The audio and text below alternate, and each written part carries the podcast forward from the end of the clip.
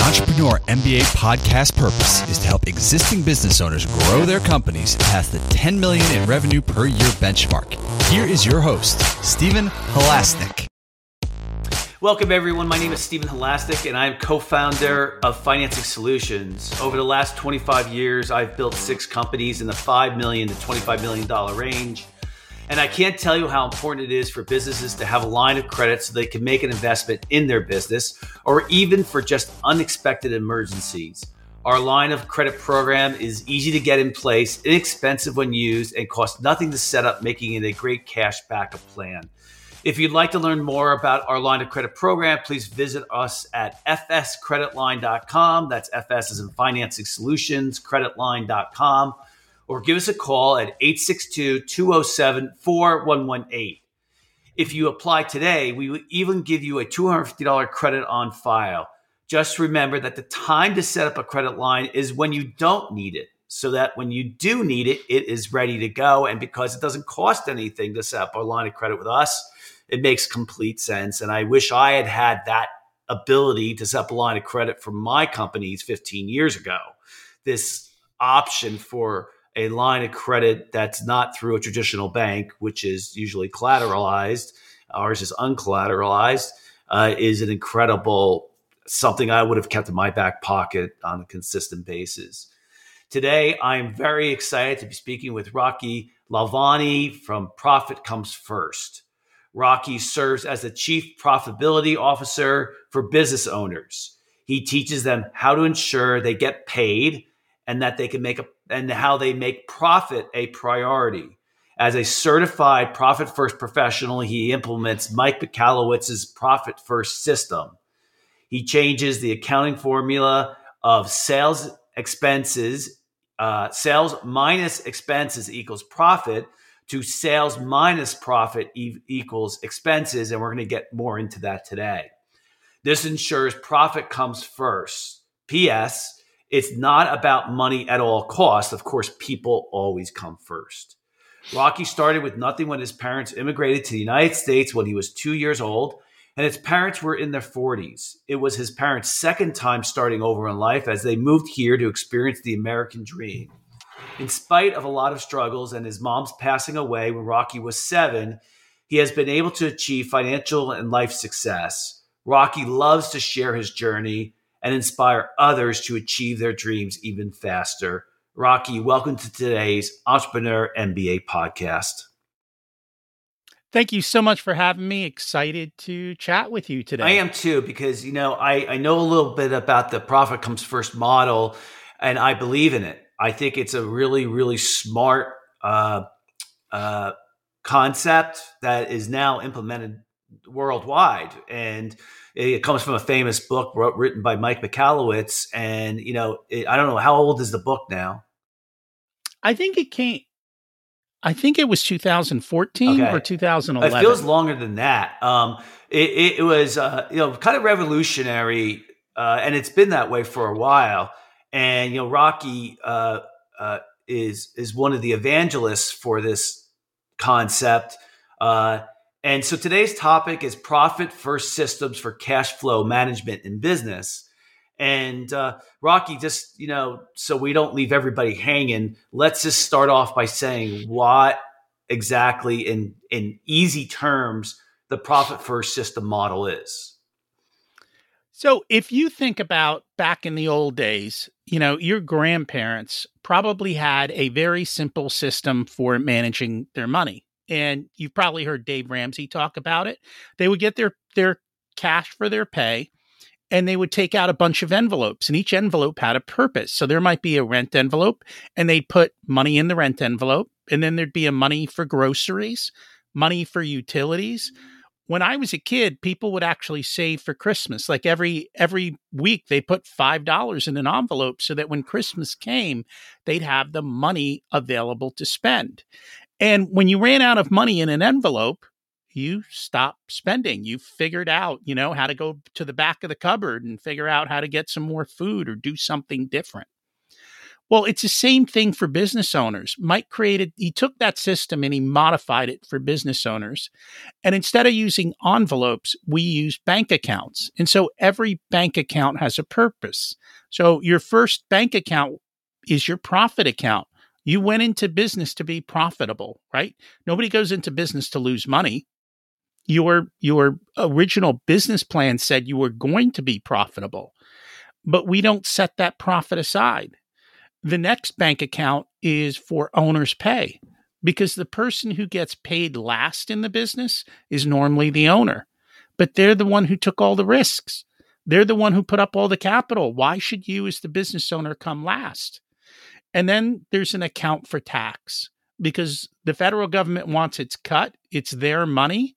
And too often, what happens to business owners is they don't know their tax bill until sometime in April when their accountant sits down with them and then they freak out and they're like, How am I supposed to pay that?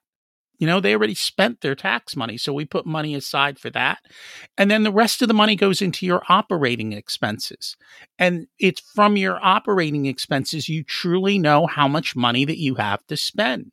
When you have a big pot of money, you'll spend it all. That's just life. It's people. It's just the way we live. And by separating the dollars and giving every dollar a purpose, then business owners are more likely to use it for the intended purpose. And there are business owners that sometimes will set up even more bank accounts that are highly specific to the way they do business. Yeah, the, one of the reasons why I really like the profit first comes model, and uh, I am going to put a caveat here, and that is I think I think it's an attractive model for under $3 million in revenue. I think when you start getting in larger, larger volumes, and I'll let you answer and address that later um, uh, if you have a response. Um, but I, you know, being an entrepreneur for almost 30 years now, I remember the first 10 years, if not even longer, where, you know, what I thought of and where a lot of my friends who are in business thought of was grow revenue, grow revenue, grow sales. Same thing, revenue sales, right? Grow sales, just grow, grow, grow, grow sales. And then you get hit in the face where you you've grown sales, and then you look at the end of the day, you look at your or end of the year, your profits, uh, and you realize I didn't grow my profits at all. So you know you, you you know, and then you get a little smarter, and you're like, okay, you know, am I in business to grow sales or am I business to grow profit? Now, the there as long as you have there there could be some naysayers out there like uh, who will say, well, in order for me to grow my profit to be bigger, I needed to grow the sales. And there could be a strategic decision where you are saying, I, in order for me to grow some economies of scale in my business, which means in order for me to get to a level where I can, you know, have people working for me and I can be working on my business instead of in it, I need to reach a certain amount of revenue in order to do that. And I think that's fine. But I think that decision needs to be made consciously and not because you're ignorant of the idea that profit is one of the most important things in a business. So at this point, Rocky, I'll let you address the concept of, of this. At what size does the profit first model change a little bit? So I'll sum up everything you said. What we have a little saying, which is top line is vanity, right? And that's what everyone focuses on. Oh, I did seven figures. Bottom line is sanity, and cash flow is reality right? You don't have cash flow. I don't care what That's, your sales are. You're screwed. I would say that this system works regardless of size. And so even if you've got six, eight, ten million dollars, it still works. The bigger you get, the harder it is to get a handle on the numbers. You get so far separated that it becomes harder and harder to see it because all you see is this big pile of money. You know, I got 10 million in sales. I can afford that. I got 10 million in sales. I can afford that. And pretty soon it's like, well, wait a minute. As you said, the year's over and there's no money unless you've got somebody specifically sitting in a seat watching that money. Profit first works. I think even even otherwise it it, it helps you to focus it, so it all comes down to parkinson's law and parkinson's law basically says a business will use up all the time and money allocated so somebody comes into your office and they're like hey you're buying a service they've got two questions right? What's your budget and when do you need it done? Whatever you tell them the budget is and whatever you tell them the time frame they'll make it work. If you constrain time and you constrain money you'll figure a way out. You need to be more resourceful. You don't need more resources. And so i think that's the big case i think a lot of times what i'm hearing you say is businesses say i will be profitable when that's like saying i'm going to go to the gym when i lose weight it doesn't work You've got to build for profitability from day one. Now, if you have to overcome an economy of scale, which basically means you have very high fixed costs, you really need to think twice. How are you going to fund that startup period in the beginning to get through year one, two, and three when your sales are not making you profitable? And what are you going to do to make that possible? But I think you need to be intentional with that up front we say profit is a habit it's not an event. You know it's something that you build into the way that you do things yeah, i think you're i'm sorry go finish what you're saying. No yeah um so there's actually a book i have behind me. It's called uh pools of profit in the sea of red ink. It's written by jonathan Byrnes. He's an mit professor. He evaluated large companies. So we're talking hundreds of millions of dollars. And what he said is that 20 to 30% of what those companies do is profitable, 30% is unprofitable, and the rest is break even. And the problem is nobody knows where that pool of profit is because they don't have the systems and processes to figure it out. I think the same true for small businesses too. Some of the stuff you do is highly profitable and some is not, and you need to figure it out but it's not easy to do. I think you're right. I think I think the original concept when I, I knew about profit first a while ago um, was I said, oh, that's good for smaller businesses, and but when you're bigger, I, I, don't think it really applies. And but I think you're absolutely right. Uh, I think the you know one of the things that I I had always focused in on after I kind of learned the lesson that sales and revenue isn't the the most important thing.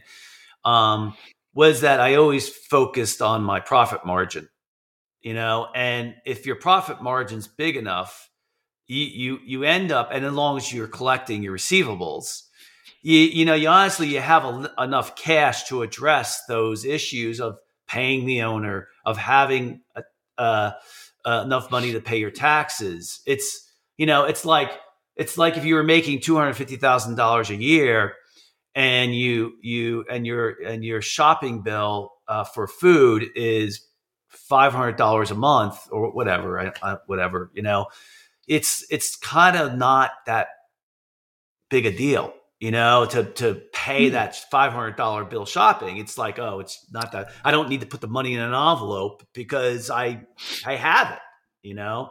Um, but but uh, uh, but I can kind of see what you're saying about the discipline of having and knowing your numbers so well that you are putting money aside for taxes, paying yourself a, a, a, a good salary, looking at your profit margins, uh, you know, knowing uh, knowing your numbers.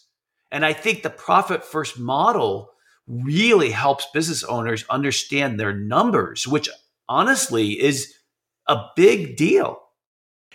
I, and I think Mike even says it in the books. 80% of business owners don't look at their financials, they look at their bank balance.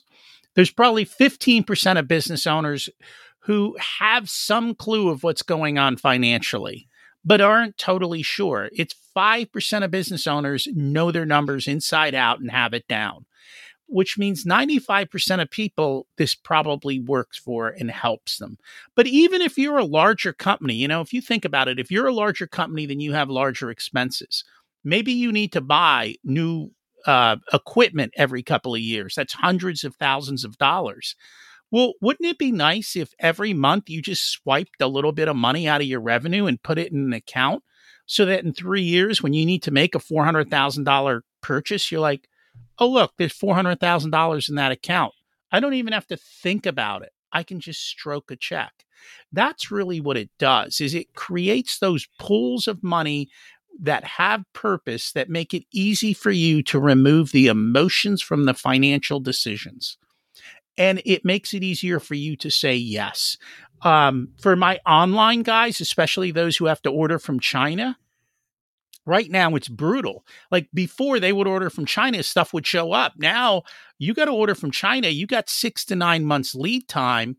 You've got to put deposits down on all of that. And you've got to make multiple orders because you need product coming in every two, three months.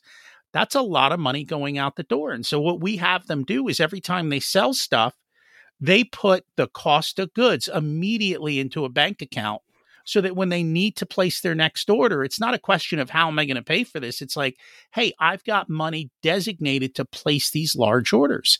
And it just it makes life easy. It just takes all of the it takes it out of your head and it puts it down into a system so you can think about your business and not worry about do I have money to pay this or not.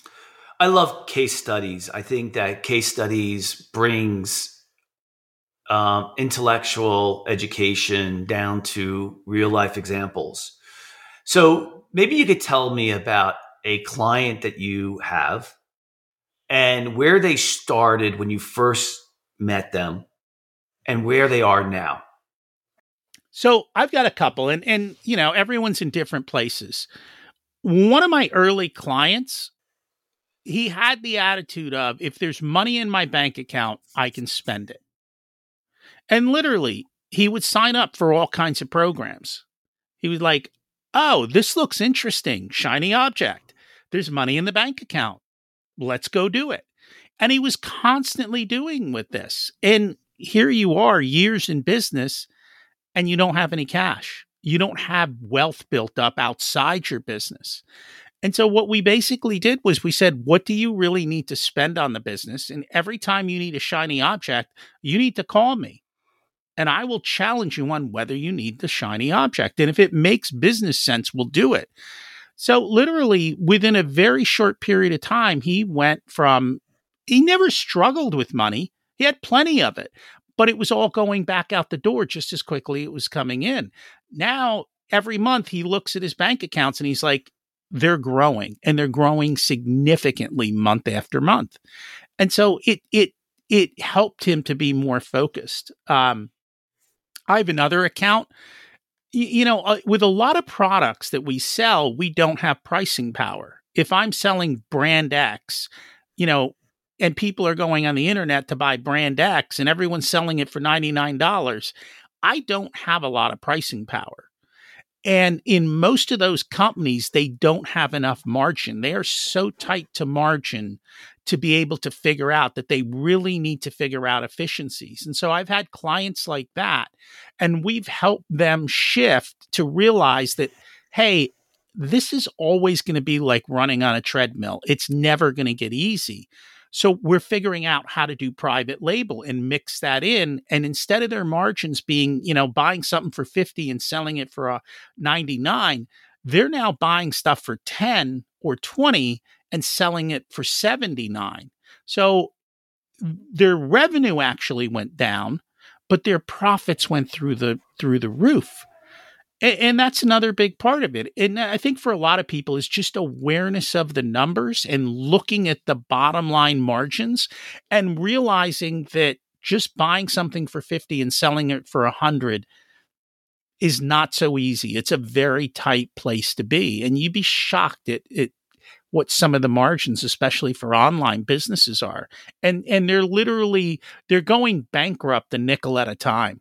It's just that they're losing money on every single order practically. Yeah, if you think about the majority of business owners out there too, um, we we all think about growing the top line, which is revenue and sales, and uh, it's it, it real. I mean, the whole concept behind profit first is it's really right right on the right cue, and that is stop running around like a maniac trying to grow your sales and you know grow your profits right? And what what an outcome of that might be to increase your revenue, but it also will be to reduce your cost. I mean, we would all like to get more out of our day, more out of our company by doing less.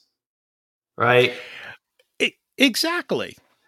So let's just take an example. Let's say you're a million dollar business owner, right? You got a million dollars in revenue and you're making a hundred thousand in profit. And so conventional wisdom is, well, I want to make 200,000 in profit. Okay, go do $2 million. Well, going from a million to 2 million is a lot of work. Yep.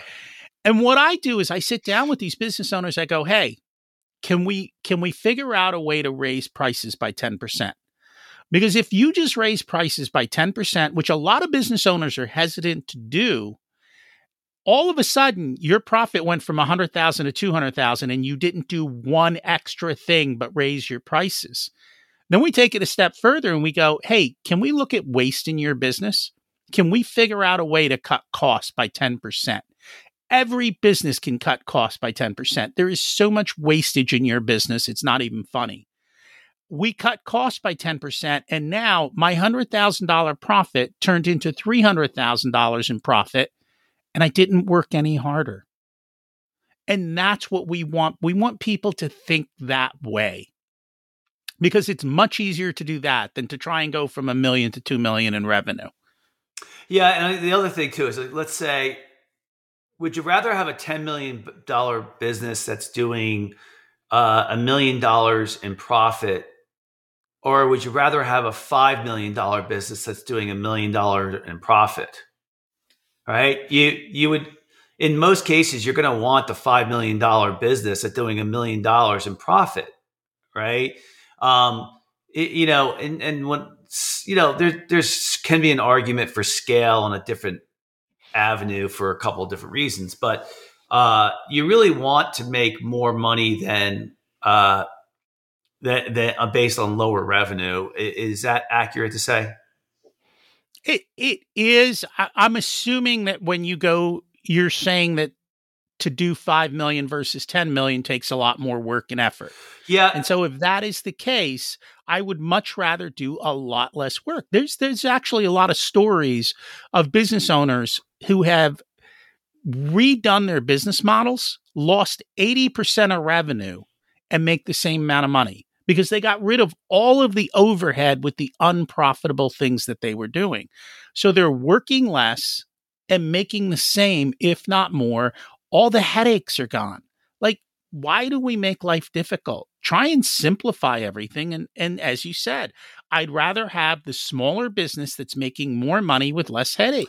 Yeah, I think the other thing too, um, the realization that most people don't have when they get in business is they don't they they you get in, you're a visionary. You're most people are entrepreneurs. Ninety nine percent of are optimists, right? Um, you wouldn't do that if you if you weren't if you weren't an optimist. You probably wouldn't go into business. Um, but you you tend to like the old adage, drink your own Kool Aid, and you think that this five hundred thousand dollar business that you have you know, is going to be a $50 million business. And the fact of the matter is at some point, and, and the fact of the matter is, is the reality of small businesses is that you're always going to be small. Now, you may not be a $500,000 business, you know, maybe you'll be a $3 million business a couple of years down the road, but you have to set reasonable expectations for how much you really can grow. And and I think by moving more toward a profit first model, those expectations that you're going to be a 20 million, 50 million dollar business uh, gets a little bit more, um, what's the right word? Uh, clarified, uh, uh, you know, that, and, and even if that's what your goal is, you still need profits to potentially get to that point anyway. All right. I mean, I mean, it, becomes a lot of complicated. Met- I always felt that the product that you're selling or the service that you're in uh, will often dictate um, how how big you're going to grow, right? And that's what I'm really saying, right? Uh, and I know that from a couple businesses I was in. I one of the businesses I was in was an IT staffing business, so we would staff consultants. I we got it was my actually my uh, my second business. Good business. I you know and I got it to about six million dollars in revenue with really good profit margins, and um, but that business because of the people you know the requirement for me to have really great technical recruiters working for me it was never going to be a 30 million dollar company. It just wasn't. And so if, if i had used the profit first model of focusing on the profit i wouldn't have tried to build it from 6 million to 12 million you know in in a short period of time. So um, when you have uh, what? Oh, the one thing I wanted to cover here, which something you said before, Rocky, and that is, you know, you were giving the statistic about how how people don't look at their numbers. Let's just make this clear. You should be looking at your your the it's the the the, the industry. Uh, it's called a profit and loss statement, but the reality it's called an income statement. Okay. Uh, QuickBooks has made it famous for calling it a profit and loss statement, but the fact of the matter is what it's called is an income. To, to start off with, Rocky, would you agree that a business owner should be looking at his profit and loss statement and his balance sheet every single month? Absolutely. Every single month, you need to look at those two reports. And I think the biggest problem is most people focus on the income statement hardly anybody looks at the balance sheet. Yes. The money is made on the balance sheet. Yes. Not in the income statement. Yes. So, you know, a level one business owner is running his business on the income statement. A level two business owner is running their business on the balance sheet. Good. And and how do I grow my balance sheet appropriately, which is to grow the asset side of it and and the retained earnings not so much to to grow the liability side of it. But most people don't know how to read those reports. They don't know what to look at and they don't look at so when i look at my clients uh, statements we're in the month of november. I'm looking at 11 months of of side by side income statement side by side uh, balance sheet and I'm looking for changes across every line item and where is the money coming and going and how is it changing. And I think, you know, and this kind of goes back to something we said earlier that I want people to think about. If you have a 10% margin in your business, right? 10% profit margin, and you go out and you spend $100,000 additional, you need a million dollars in revenue to be able to afford that $100,000. And I don't think most people understand that ratio. And because of that, they spend too quickly. I spent 100 grand and I brought in 100 grand. We're even. No, you're not.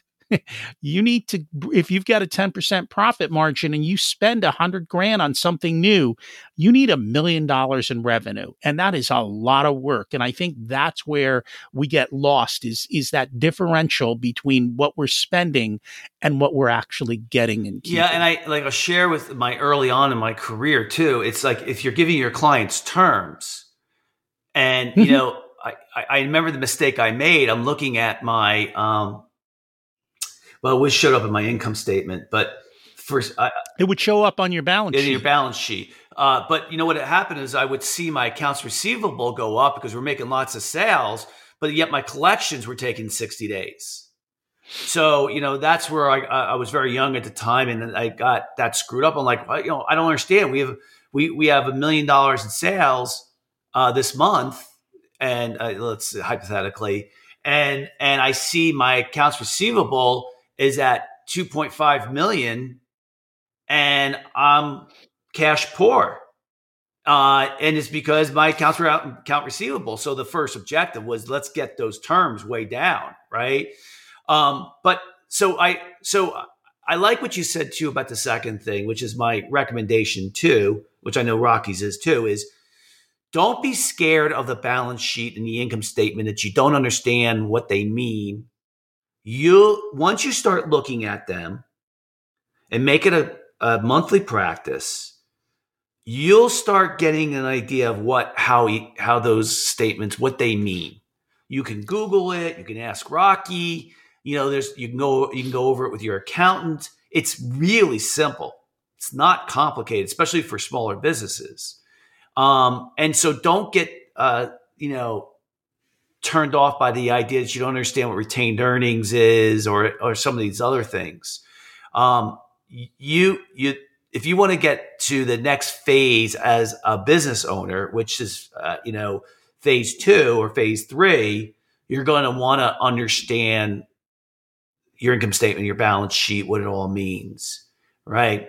And the and then the third thing that I would go into, which you know, which I did uh, well too, which I'm sure Rocky would agree, is uh, I used to have a business coach, and so we we would do. Uh, I I was already good. At, I was good at implementing this already, but she refined it, and we used uh, KPIs on an Excel spreadsheet. So KPIs are key performance indicators, which were certain numbers that I always wanted to track. So, you know, and I wouldn't go overboard with it. Like I wouldn't have a hundred numbers. I'd have 10 to 20 numbers maybe, but early on, maybe just a couple. So, like an example of key performance indicators for me would be the margins. What were my margins? Because that was such an important number. It was the difference between success and failure. Uh, so that was a KPI where I want to see where, you know, on an Excel document, and I would keep all those month by month and I would keep it year by year so that I could look back at them. So for me, it was like KPI was profit margin, accounts receivable turn, like how quickly did I, that was a term I used, but uh, it's it's not an industry term, I don't think. Uh, it's well known by people when you say that, but it's like uh, how quickly am I collecting my money? You know, uh, I'm not talking about the businesses I'm in right now, but I'm talking about this, some of these other businesses that I had started. Uh, so, Rocky, would, are you in agreement with that as well? That KPIs is like level three business owner or next? It, it is. That's the deeper dive into the numbers. And if you truly understand your balance sheet, then you're doing those types of things. I will tell you, COVID has really caused a lot of people to get into bad situations. So, for example, if you're in the construction business in 2020 and you were not keeping track of your margins and your costs, you would be building decks or building houses and you were actually losing money because your prices were changing so fast. And so you've got to keep on top of that. And then I've got businesses, they finally got that under wraps after the first three to six months. And then I'm like, well, what about your labor? You're paying everybody so much more. Have you adjusted your pricing to handle that? They're like, no. So knowing those metrics on a monthly basis, looking at your inputs and seeing what they are and making sure you're keeping track of that is so, so important. And when it comes to accounts receivable, every day that you are not paid, you are less likely to get paid. People who don't pay you in 30 days, the percentage of chances of them paying you continues to go down and down and down. If you're going to be a bank and loan people money, you should get interest. You should think of it that way. You I, I do my best to get all my clients as much as possible not to have accounts receivable. Like figure out how you change your business model to get paid up front, even if you take a little bit less money. Because if you're not watching your AR, and you're not, hey, this guy's 90 days out. And usually the conversation then is, yeah, we're never going to get that money you've got thousands or hundreds of thousands of dollars going out the door because you don't have good collections processes in place. Sometimes it's as simple as making sure they got the invoice.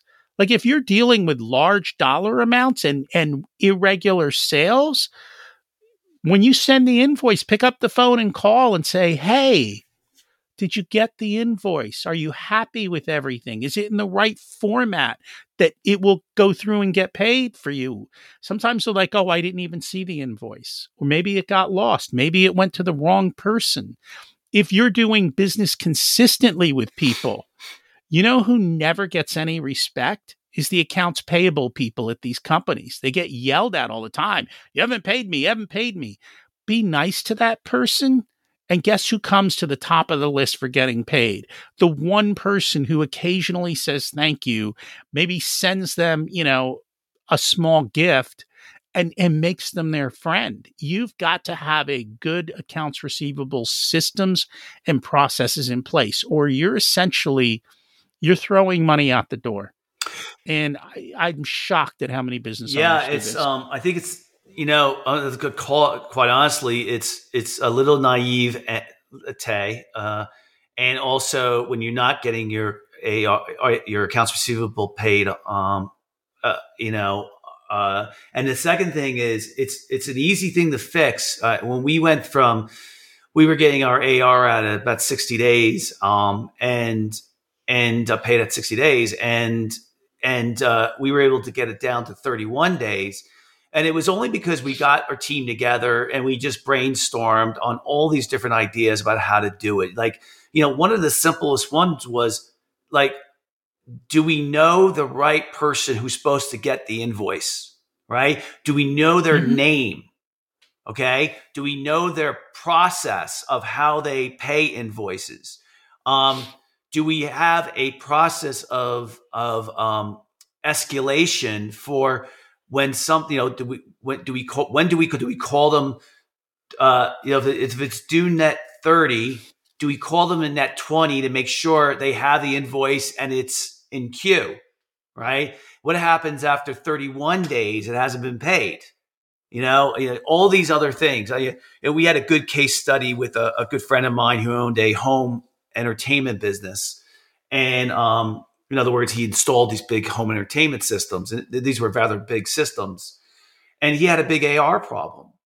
And we would we said to him, this is early on when you could just it just, you know, why don't we said, why didn't you just ask clients for their credit cards?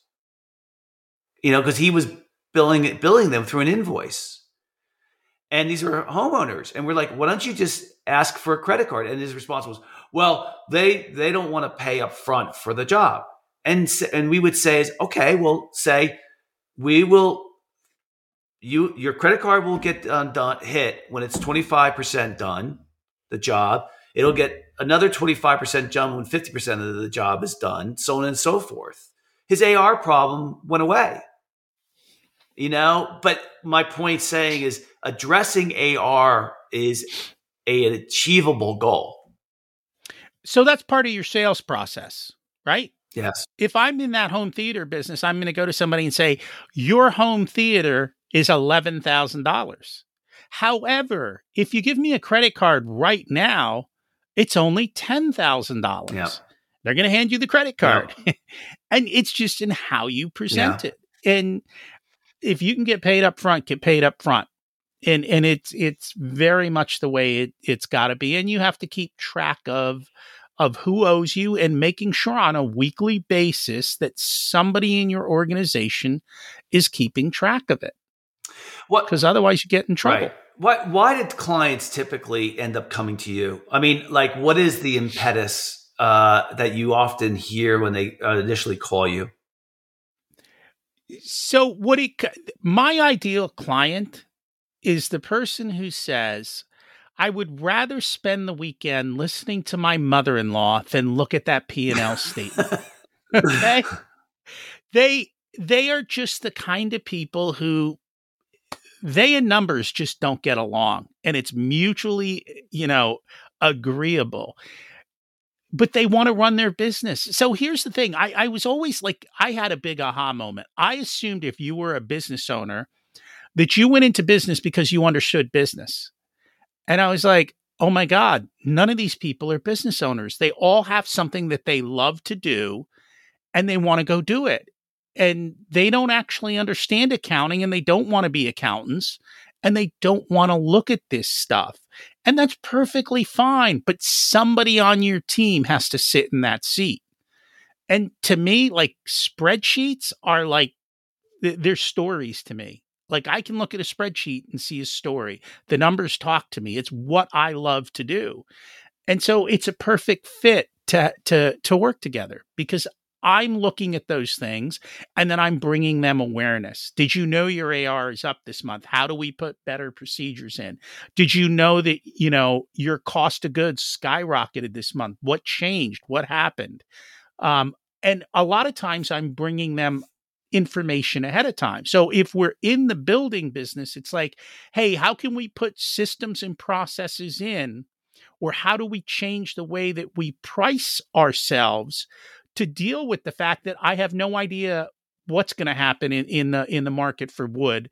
How am I supposed to to bid this out? Well, we come up with cost plus contracts then if you can't if you can't figure it out then your client has to take the brunt because your margins are too small for you to take a loss like that and there were a lot of businesses that went through covid that struggled because of that because they didn't think about all those types of things when life is good nobody cares money's flowing everything's wonderful but business is like a roller coaster you are going to get sucker punched and the people who used profit first when we were talking last year in March and April, uh, I would hear comments like, I never understood why I needed a vault account.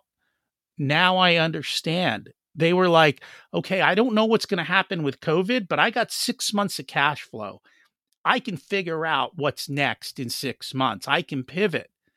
And, and that's the kind of stuff I help people to do is build that solid financial foundation underneath that. It would be great to statistically put numbers behind it, but I don't, you know, I don't think we can. But based on the same industry, to look at the the, the companies that were under a certain revenue that survived COVID, and versus the ones that use the profit first model that survived COVID, right? It would be, you know, because I think I, I mean, I always like build it using data to based on uh, uh, a theory. I, I just like doing that, but it's just so obvious in my mind that those who implemented a profit first model had a huge advantage to survive the downturn that they might have experienced during COVID, depending on the industry that they were in. Uh, not depending on the industry, just that they they survived it you know and maybe you saw it maybe you saw it rocky firsthand you said when people implemented this model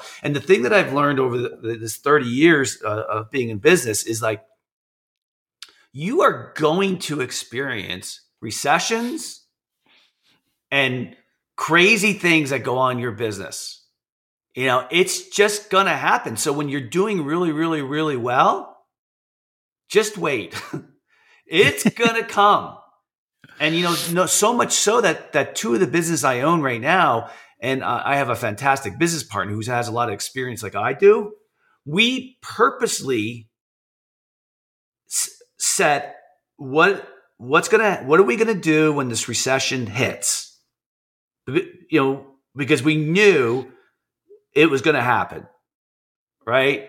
And because we had just had been through that so many times. I've been through four recessions in 30 years that were major recessions, you know? And so, uh, would you agree with that, Rocky? Absolutely. One of the biggest things we like to do at Profit First is A, first we make the profit, but two, within the company, we set profit aside to build up large vault accounts, basically so that when we get sucker punched, we just have the cash, right?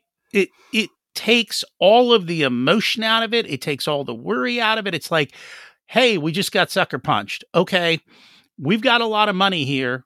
We can figure our way through this instead of at that point, you know, if they're trying to get money, as you well know, nobody gives you money when you need it. They give you money when you don't need it. And and at the end of the day, without cash, your business is going to not go anywhere.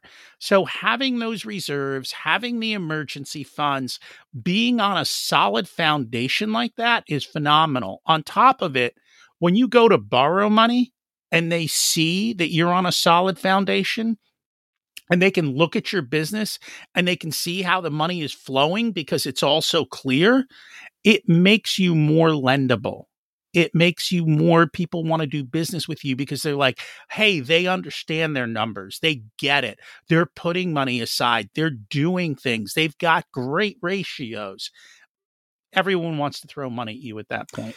Yeah, I would I would just tell you that most people uh most businesses owners that I deal with, they have never applied for uh, any type of financing before, and they are quite shocked at how hard it is it to get approved.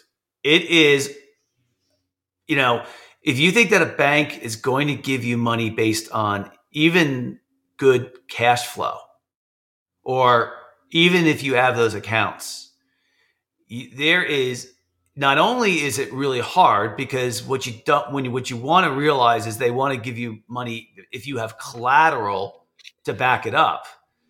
But it's also quite expensive uh, if you want to you know and most people don't you know they're when they're when they're going to use like I you know I've been with banks for a long time in my own businesses and I have been shocked at what they look at and uh, how hard it is to get approved. So, and I'm not selling it. I'm not saying that because it's self-serving. I'm selling. I'm telling you that from that from experience. Um, it, it is a shocking thing. So, you know, what's the best thing to do? Don't borrow money. You know, just you know, unless you have a really specific purpose, do the profit first model so that you don't have to borrow the money. And because of all these handouts and EIDL and and people are taking money left and yes. right and we have a very simple rule. If you're borrowing money it cannot be used for daily operations. That means you've got a major problem with your business that you yep. need to address immediately. Otherwise it is literally a leak that you will never overcome. Yep. If you're going to borrow money, have a specific profitable reason to invest it somewhere. Otherwise, do not spend it. So I've been trying to get all my business owners, if they're getting EIDL money, to literally put it under lock and key because eh, and and you know Mike, Mike cannot be trusted with money. Mm. He will spend it. You give these business owners money, they spend it like it's candy and it's like, "Whoa, you really have to constrain them." it's it's amazing to watch. Yeah, I'm curious. People, you know, you still had to pay taxes on the money that you got from the PPP money. So at the end of the year, uh, did you find? Did you see that people? Well, I guess you were working with them, so you were okay.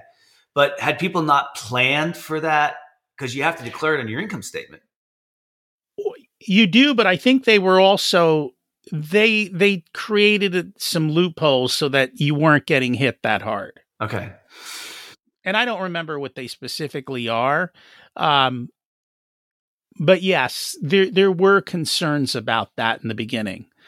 Um, yeah, no, I th- and I think yeah. they they worked I it out. You, you still had to declare it on your income statement. That was the, one of the main reasons the IRS was allowing people. Um, so people were going to get bigger tax bills, but that happened I guess they would have paid it in April 15th of 20 or whatever it is on 20, 2021. So that, yeah, because a lot of people got the PPP money in 2020. So that, that, that problem was probably addressed already um, as far as that goes. So, all right. Well, listen, it was good discussion. It's kind of like uh, all the time we have for today. Um, I'd like to thank uh, so very much Rocky Lalvani from Profit Comes First for coming on to today's podcast. If you like today's podcast, please feel free to share it with a friend and also subscribe on your favorite podcasting app. And of course, if you're looking for a line of credit for your business, you can call us at 862 207 4118 or visit our website at fscreditline.com. Again, that's FS, I'm sorry, FS as in financing solutions, creditline.com. Rocky, if anyone wants to get in touch with you, how would they go about doing that? So uh, everything can be found at profitcomesfirst.com. And that's the website. You can schedule with me. You can listen to my podcast, Profit Answer Man, where I teach all of these principles and you can learn and implement on your own. Great. And uh, if our listeners are interested in getting any new business ideas or how to, you know, execute your business better, I tweet daily at lessons, uh, about four lessons uh, uh, for business owners at S Halasnik, and that's at, uh, at S H A L A S N I K. Of course, that's my first initial last name. And, uh, you know, I just want to remind everybody today if you really, really, really want to have a successful business, know your numbers. Know your numbers. And I think what Rocky told us today should be a big impetus for you to give him a call. Everybody have a fantastic day.